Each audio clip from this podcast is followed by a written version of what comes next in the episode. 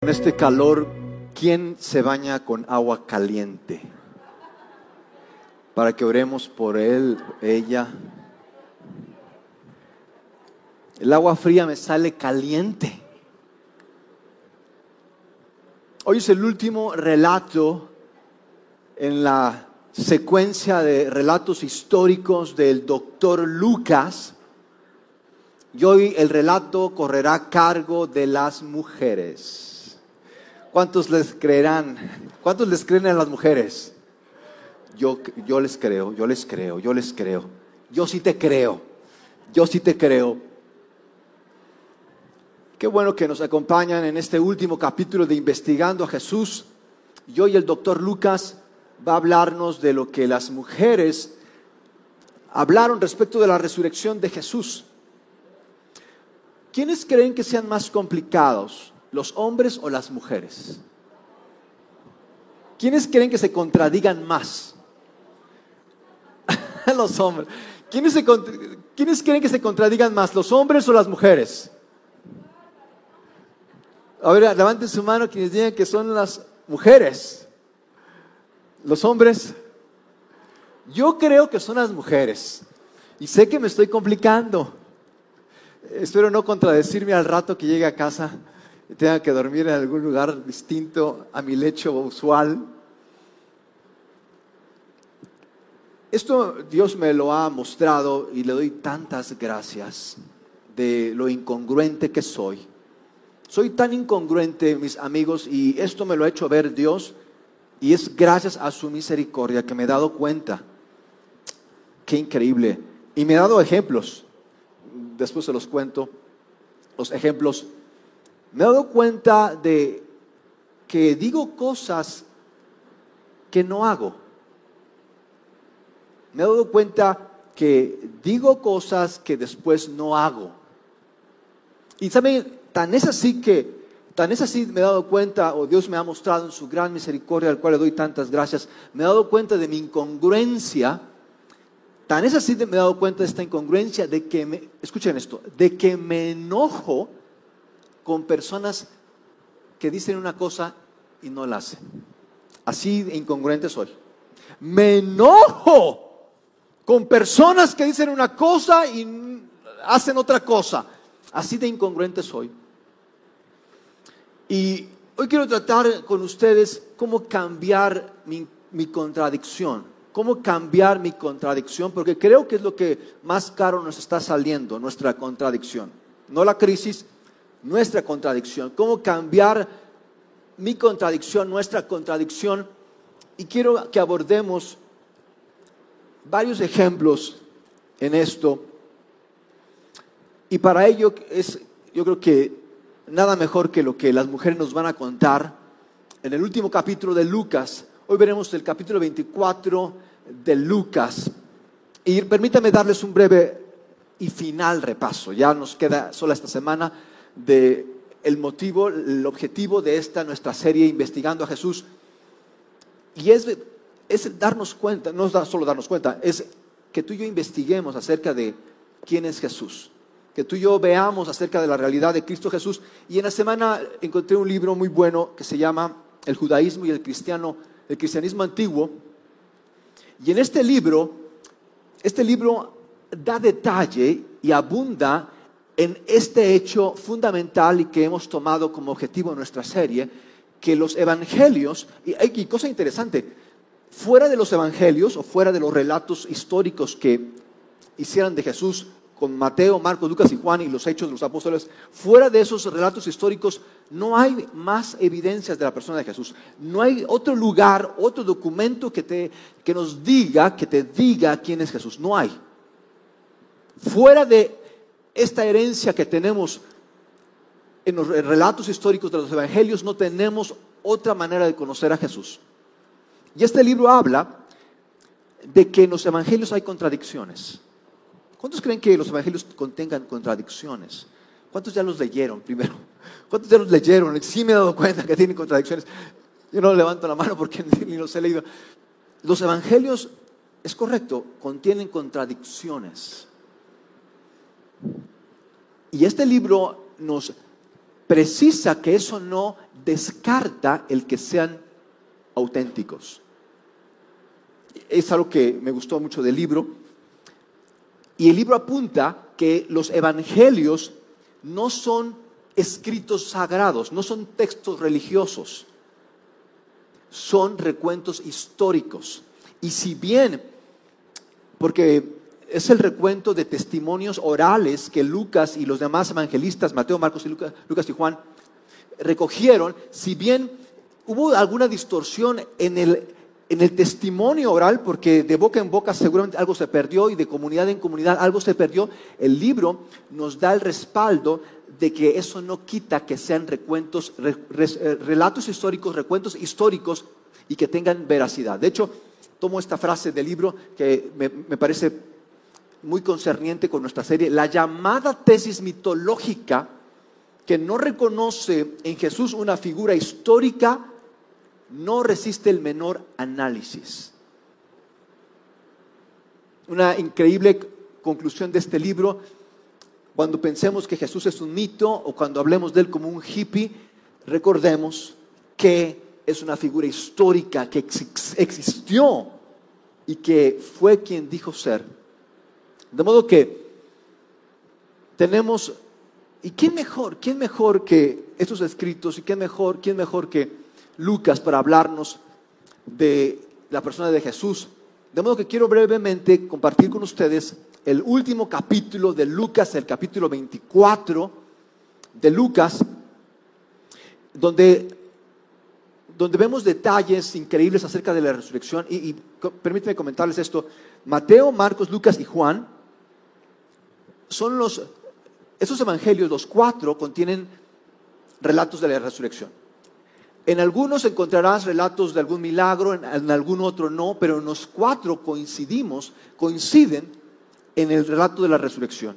Y algo interesante para los que les gusta investigar, no hay relato tan preciso y con tantos detalles en donde coincidan más de dos escritores que el relato de la resurrección. Puedes buscar algún relato, puedes, ok, déjame ver si hay alguna otra fuente. En toda la edad moderna, en los últimos dos mil años, no hay otro relato tan robusto en su descripción de lo que sucedió que en la resurrección de Jesús. No hay otro en estos últimos dos mil años. Esto le da una increíble robustez a lo que hemos tú y yo creído. De modo que antes de pasar al, texto de hoy, de Lucas 24, de cómo Jesús eh, fue crucificado, quiero preguntarles, ¿por qué es que nos contradecimos? ¿Por qué nos contradecimos?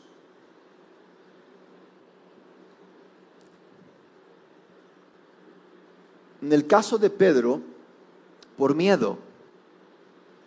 En el caso de Pilato por quedar bien con los demás, aunque eso al final lo puso mal. En el caso de los seguidores de los líderes religiosos, por envidia. En el caso de Pablo, por orgullo. ¿Por qué nos contradecimos nosotros?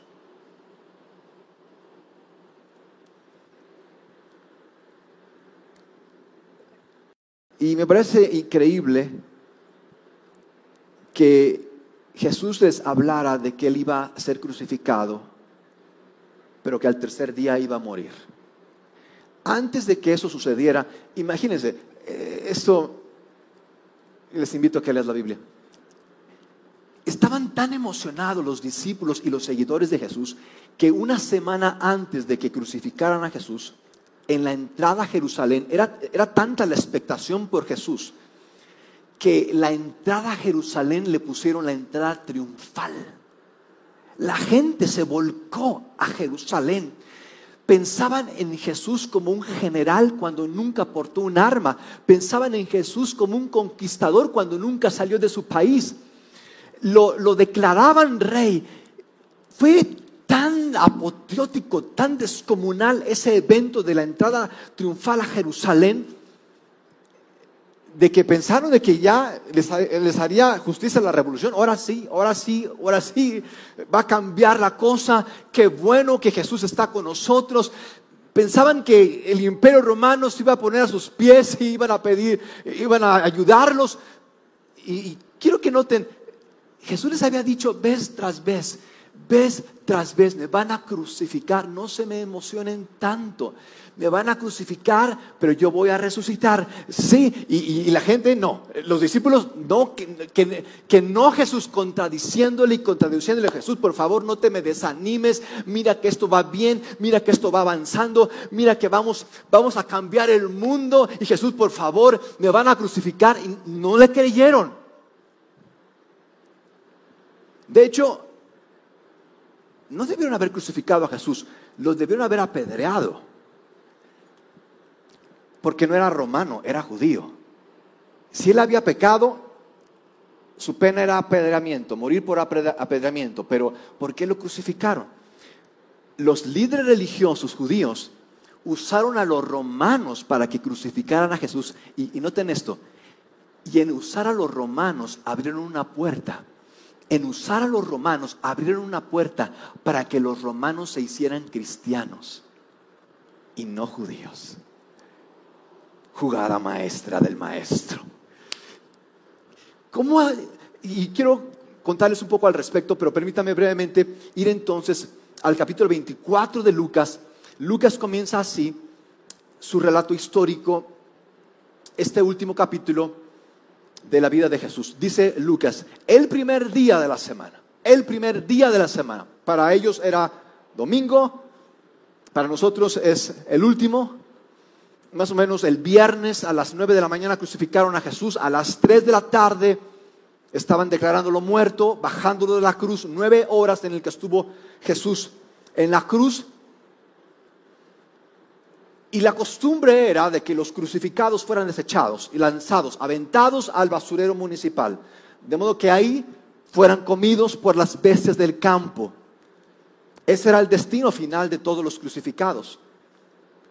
Sin embargo, y como lo viéramos la semana pasada, no solamente Jesús tenía fans, tenía fieles, de modo que por ahí aparecieron dos fieles y pidieron el cuerpo de Jesús, intercedieron para que Pilato les diera el cuerpo de Jesús y ellos pudieran darle sepultura. Jesús de Arimatea, José de Arimatea y Nicodemo fueron esos dos fieles que tomaron el cuerpo de Jesús, lo vendaron, le dieron su tratamiento de especies aromáticas para darle sepultura eso lo hicieron el viernes. Y dice aquí Lucas que el lunes, el domingo, el primer día de la semana, las mujeres, muy de mañana, las mujeres fueron al sepulcro llevando las especies aromáticas que habían preparado. ¿Por qué habrían de ir las mujeres al sepulcro cuando ya había sido Jesús preparado para su sepultura? Porque ellas pensaron, seguramente estos hombres no lo hicieron bien. Déjame ir a revisar. Y fueron las mujeres por eso a ver que también habían hecho eso de la envoltura de esos hombres y de las especies aromáticas. No iban pensando en que Jesús había resucitado. No iban con la idea de que Jesús había resucitado. Iban creyendo que Jesús estaba muerto y que iba a permanecer muerto. Mis amigos, nadie pensaba que Jesús iba a resucitar. En ese momento no había discípulos que creyeran que Jesús iba a resucitar. No había seguidores que pensaran que Jesús iba a resucitar. Pilato estaba contento que por fin se había despachado de ese revoltoso. Pablo, que era fariseo, junto con toda la secta de los fariseos, estaban celebrando de que pudieron deshacerse de Jesús. Pregunta, ¿por qué estaban tan enojados los líderes religiosos con Jesús? Porque quiero decirles de que, de que si bien Jesús murió por nuestros pecados, lo mataron por algo. ¿Alguien sabe por qué estaban tan enojados los líderes religiosos con Jesús? No solamente porque Jesús les estaba complicando y les estaba contradiciendo, ¿Alguien sabe por qué estaban tan enojados? Miren, los líderes religiosos creían más en Jesús que sus propios seguidores.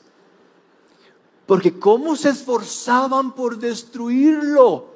Sus seguidores a la primera muestra de peligro se fueron corriendo y sus enemigos, los líderes religiosos dijeron, eso, esto lo tenemos que acabar y lo vamos a acabar. Ellos creían más en Jesús que sus propios seguidores. ¿Alguien puede decirme por qué estaban tan enojados estos líderes religiosos con Jesús? Aparte que les estaba complicando todo.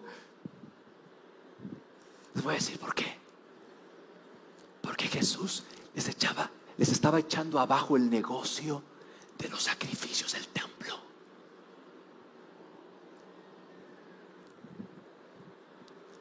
Por eso había seguidores de Jesús y había seguidores del templo. Nadie pensaba que una de las siete, debería considerarse una de las siete maravillas del mundo antiguo, el templo de Herodes. Deberían incluirlo, debíamos de proponerlo en change.org. Yo les animo a que manden la petición. Deberían de considerarlo porque era una impresionante construcción. Impresionante el templo de Herodes, donde se realizaban los sacrificios.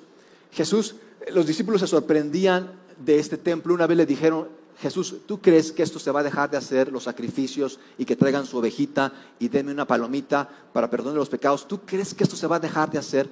Y Jesús les dijo, lo que ven no va a quedar piedra sobre piedra. Y se burlaron de Jesús, pero Jesús, ¿cómo crees que esto, esto que ves, tan increíble y esplendoroso, cómo crees que se va a acabar, Jesús? Estás loco. Jesús decía que Él era mayor que el templo. Y eso les enojaba. Jesús decía, yo soy mayor que el templo, que este templo, yo soy mayor que Moisés, yo soy mayor que la ley, yo soy mayor que el Torah, que la Torah que ustedes adoran, yo soy mayor. Y de hecho, 40 años les duró el gusto con el templo. En 40 años no quedó piedra sobre piedra de ese lugar. Fue destruido, quemado, desaparecido.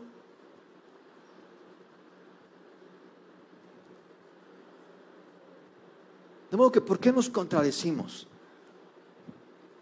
Porque yo creo que, yo creo que en el fondo ese es mi problema. ¿Cuántos tienen problemas? ¿Cuántos tienen problemas?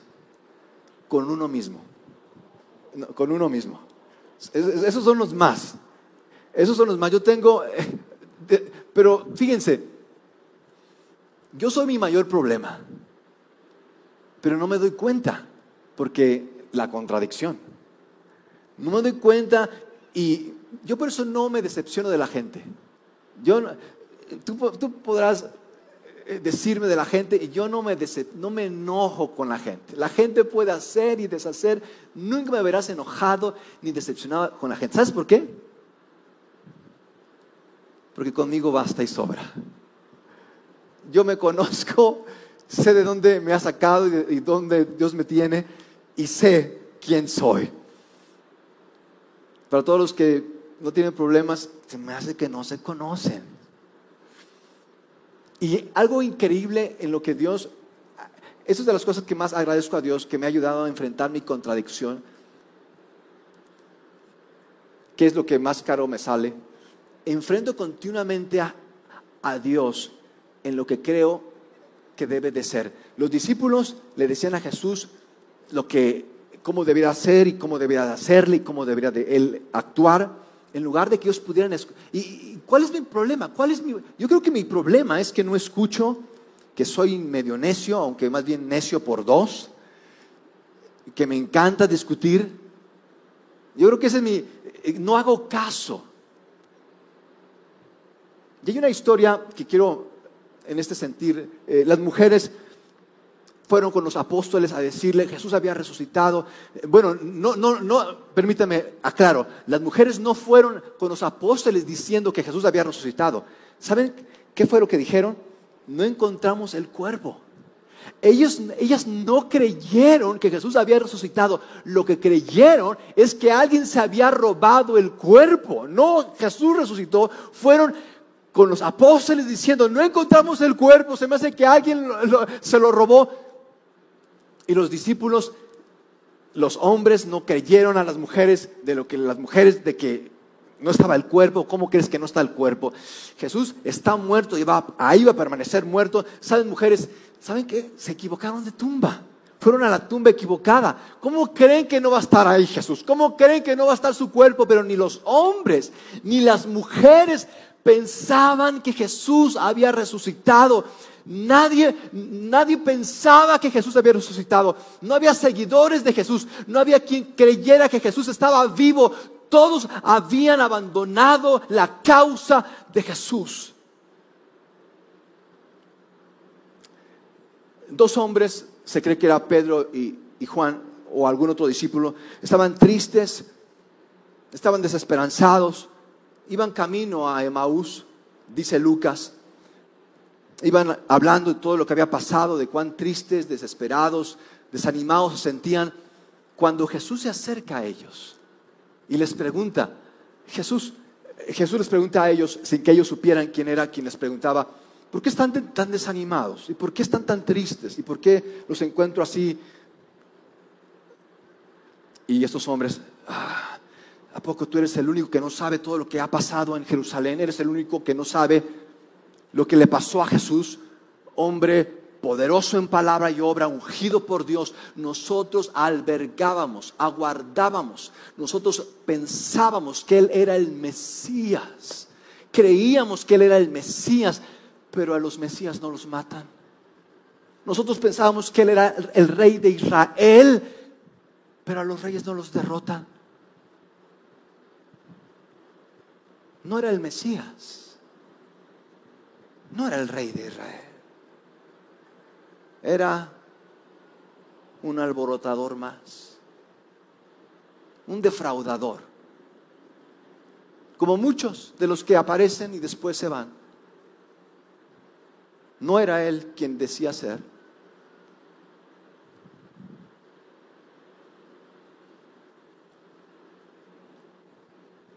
Y quiero brevemente transportarlos 300 años después, 27 de febrero del año 380. Por un momento quiero que nos detengamos en este momento del tiempo en el que Teodosio I, llamado el Grande, emite un dicto, un edicto. Es el edicto de Tesalónica, en el que declara como religión oficial del imperio al cristianismo. ¿Dónde? ¿Cómo? ¿Dónde? ¿Por qué? O sea, ¿dónde fue que me perdí? ¿Cómo pasó esto de ser una secta a ser la religión oficial del imperio romano? Roma, el epicentro del imperio más poderoso de todos los tiempos, cuya selección de fútbol este año no pudo llegar al mundial. Roma, la ciudad eterna. Roma adora a quien aborrecía. Roma celebra a quien crucificó. ¿Qué? ¿Dónde fue que me perdí? Y, noten esto, no solamente se emitió este dicto del emperador, con el cual el cristianismo era la religión oficial del imperio, no de, mi colonia, del imperio. No solamente eso, escuchen esto, el financiamiento público con el cual se mantenía el Partenón romano y en ello, en ello a todos los dioses del Partenón, desde Júpiter hasta, hasta Baco. Esta semana recordé a Baco porque una persona muy querida eh, le salió decir eh, en sus invocaciones por Dionisio, así, así dijo. Antes decía por Santa Cachucha, eh, tantas, tantas personas invocaba. Esta semana invocó a San Dionisio. Le pregunté, ¿sabes quién es Dionisio? Ni sabía quién era Dionisio. Dionisio es el dios griego del vino, Baco es el dios romano. son los mismos dioses más que revolcados. Los del Partenón griego y los del Partenón romano. Quien era Zeus para los griegos ahora es Júpiter para los romanos. Y el imperio romano financiaba a los sacerdotes, financiaba el Partenón, financiaba el que se creyera en todos esos dioses. Y ahora, ahora el financiamiento de ellos va a ser para la iglesia cristiana. Ahora entiendo cómo es que hicieron universidades y construyeron hospitales, ya después la regaron en hacer catedrales. No sé cómo se les ocurrió. Todo el financiamiento del imperio ahora en poder de la iglesia. Los romanos ya no adoran a Júpiter, ahora adoran a Jesús. Ya no tienen muchos dioses ahora tienen un solo Dios. O sea, te lo estoy contando rápidamente, que no, nos alcanza la imaginación, no me alcanza la imaginación para ese cambio. Mis amigos, yo ya no, yo ya no vuelvo atrás.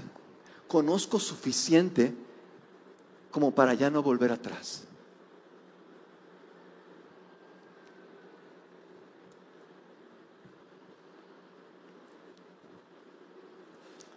Hoy Roma, tú vas a Roma, en el Coliseo donde murieron tantos cristianos muertos por los leones, en la mera entrada del Coliseo tú vas a encontrar ahora una cruz. Y Roma llena de cruces. Pero ya no son símbolos de crucifixión. Ahora son símbolos de compasión. Ya no son un símbolo de vergüenza, de derrota. Ahora son un símbolo de triunfo y de amor. La cruz, la cruz ya no es un símbolo de martirio, de dolor. Ahora es un símbolo, la cruz ahora es un símbolo de perdón y de propósito. Regresemos 300 años antes con esos discípulos que estaban tristes. Jesús se voltea y les dice, oh, qué torpes son. No quise ponerles esa, esa traducción porque alguno se iba a enojar, ya no iba a regresar. Después esta versión, qué lentos son, no torpes. Qué, así les dice Jesús a estos dos de camino de Maluz, qué lentos son ustedes, qué lentos son ustedes para comprender y cuánto les cuesta creer lo dicho por los profetas. ¿Será que mi contradicción no es más que mi corazón cerrado?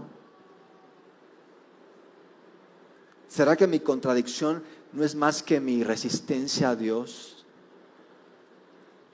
Y Jesús les dice a estos discípulos, no les dice, les explica desde Moisés, pasando por todos los profetas, les explica cómo en las escrituras desde hace cuatro mil años se estaba hablando de Él, de Jesús mismo. No solamente yo les dije que iba a morir en la cruz, iba a resucitar, los profetas, Moisés, no solamente ellos, los ángeles hace rato les recordaron diciéndoles, que andan buscando entre los muertos al que vive. Él les había dicho que así como lo iban a crucificar, iba él a resucitar. Qué lentos son para comprender y cuán difícil se les hace creer.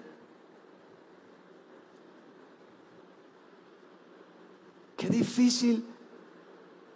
Y, tal vez la crisis que hoy pasamos o tal vez las complicaciones que hoy tenemos solo sean porque nos cuesta trabajo creer.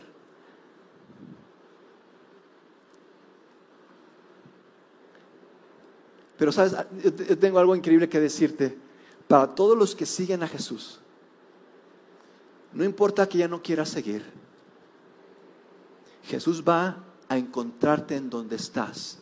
Jesús va a ir a tus dudas. Jesús va a ir a tus crisis y te va a encontrar y te va a traer. Y cuando tú ya no quieras seguir, Él te va a encontrar para que tú puedas continuar. Mis amigos, estamos siendo encontrados por Jesús tanto como tú y yo le estamos siguiendo. Jesús los encuentra, Jesús se revela a ellos, ellos se dan cuenta que es Jesús, finalmente su mente se abre y se dan cuenta que es Jesús y Jesús les dice, para cerrar el capítulo 24, entonces les abrió la mente para que comprendieran el sentido de las escrituras. Y añadió, estaba escrito que el Mesías tenía que morir y que resucitaría al tercer día. Y también que en su nombre se ha de proclamar, vean esto, porque tú y yo aquí somos parte de esta profecía que se ha cumplido cabalmente. Y también que en su nombre se ha de proclamar a todas las naciones, comenzando desde Jerusalén, un mensaje de cambio, un mensaje de conversión, un mensaje de arrepentimiento y de perdón de los pecados. Ese es nuestro mensaje ahora, esa es nuestra misión hablar, compartir, vivir arrepentimiento.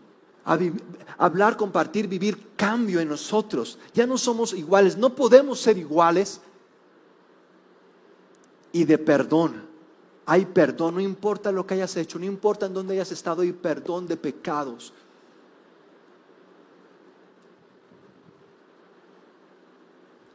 Ustedes son testigos de todas estas cosas.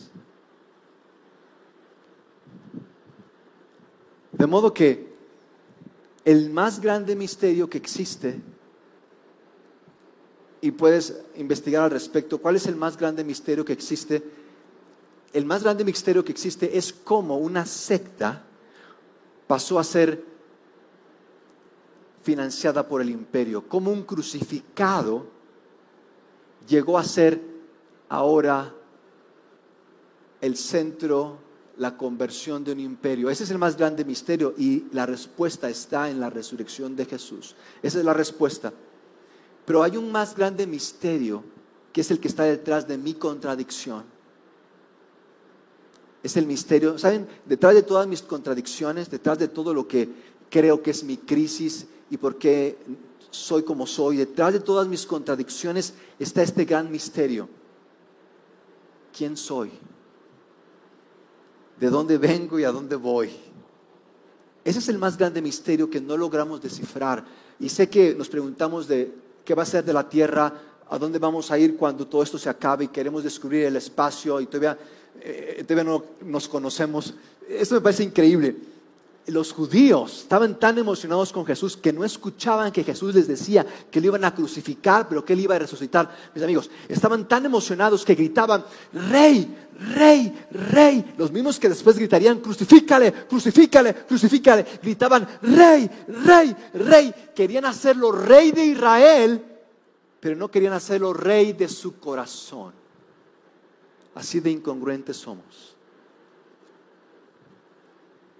El más grande misterio es quién soy, quién es Dios y si estoy bien con ese Dios. Ese es el más grande misterio y detrás del cual están todas nuestras preguntas, dilemas y dudas, complicaciones, contradicciones. Ese es el grande misterio. ¿Quién soy? ¿Quién es Dios? Y si estoy bien con Dios. Y Jesús, nadie mejor que Jesús nadie con la autoridad, nadie tiene, mis amigos, nadie tiene la autoridad para hablarte de Dios, nadie, sino solo Jesús. Nadie tiene autoridad para hablarte de Dios, sino solamente Jesús. Y Jesús te dice, Jesús nos dice, ese misterio está resuelto. Yo vine para mostrarte quién es Dios. Vine para pagar el precio de tus pecados. Vine para justificarte con mi Padre. Ahora sabes que Dios es tu Padre porque yo, lo, yo te lo enseñé. Dios es tu Padre y te llama que te vuelvas a Él, que te conviertas a Él, que te arrepientes y que regreses a Él porque Él te recibe para perdonarte, Él te recibe para abrazarte. Regresa, puedes resolver este misterio hoy. hoy. De modo que no queda ya más misterio. Ya no tenemos por qué contradecirnos. Está la invitación para seguir a Jesús. Vas a, tú a dar un paso para seguir a Jesús.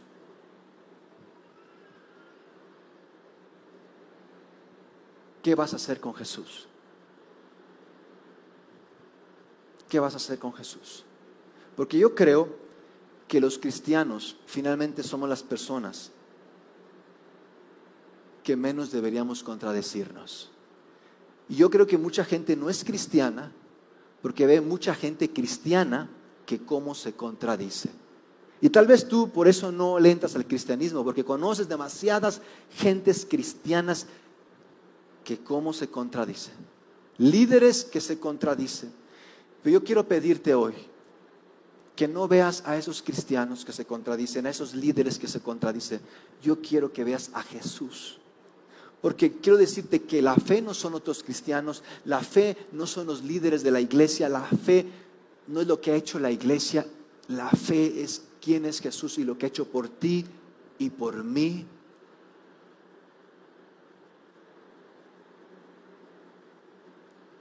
Jesús no se contradijo.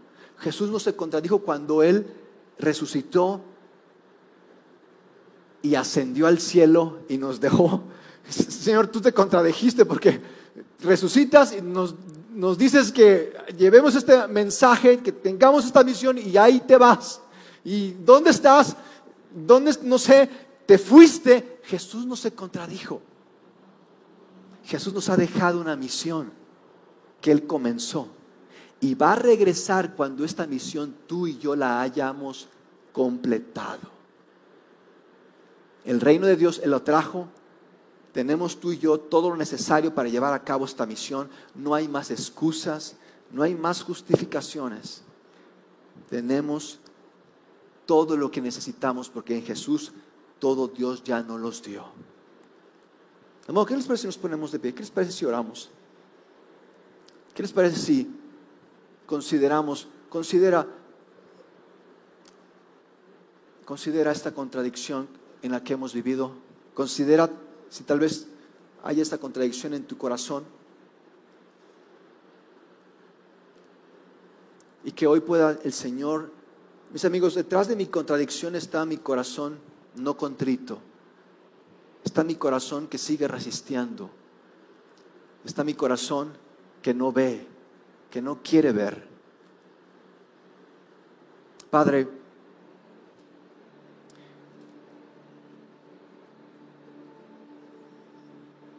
te pido por cada uno de nosotros que ahora, como seguidores tuyos, tenemos esta misión de vivir una vida diferente y de vivir el perdón que tú nos has dado en, cada cosa en la que nos contradecimos, en todas las cosas en las que en las que nos justificamos, Señor, que podamos dar un paso a ti. Porque cada paso que damos a ti es un paso en el que tú nos encuentras. Y si hemos tal vez dicho nos hemos preguntado por qué tú no respondes y por qué tú no haces y por qué me has dejado así y tantas cosas en las que con las que luchamos, tal vez sea porque no hemos dado un paso hacia ti aún. Porque cada paso que demos a ti será un paso en el que tú nos encuentres. De modo que en el nombre de Jesús te pido, te pido que podamos dar algún paso. Que podamos dar un paso hacia ti. Gracias porque tú diste todos los pasos hacia nosotros para encontrarnos. Gracias. En Cristo Jesús. Amén.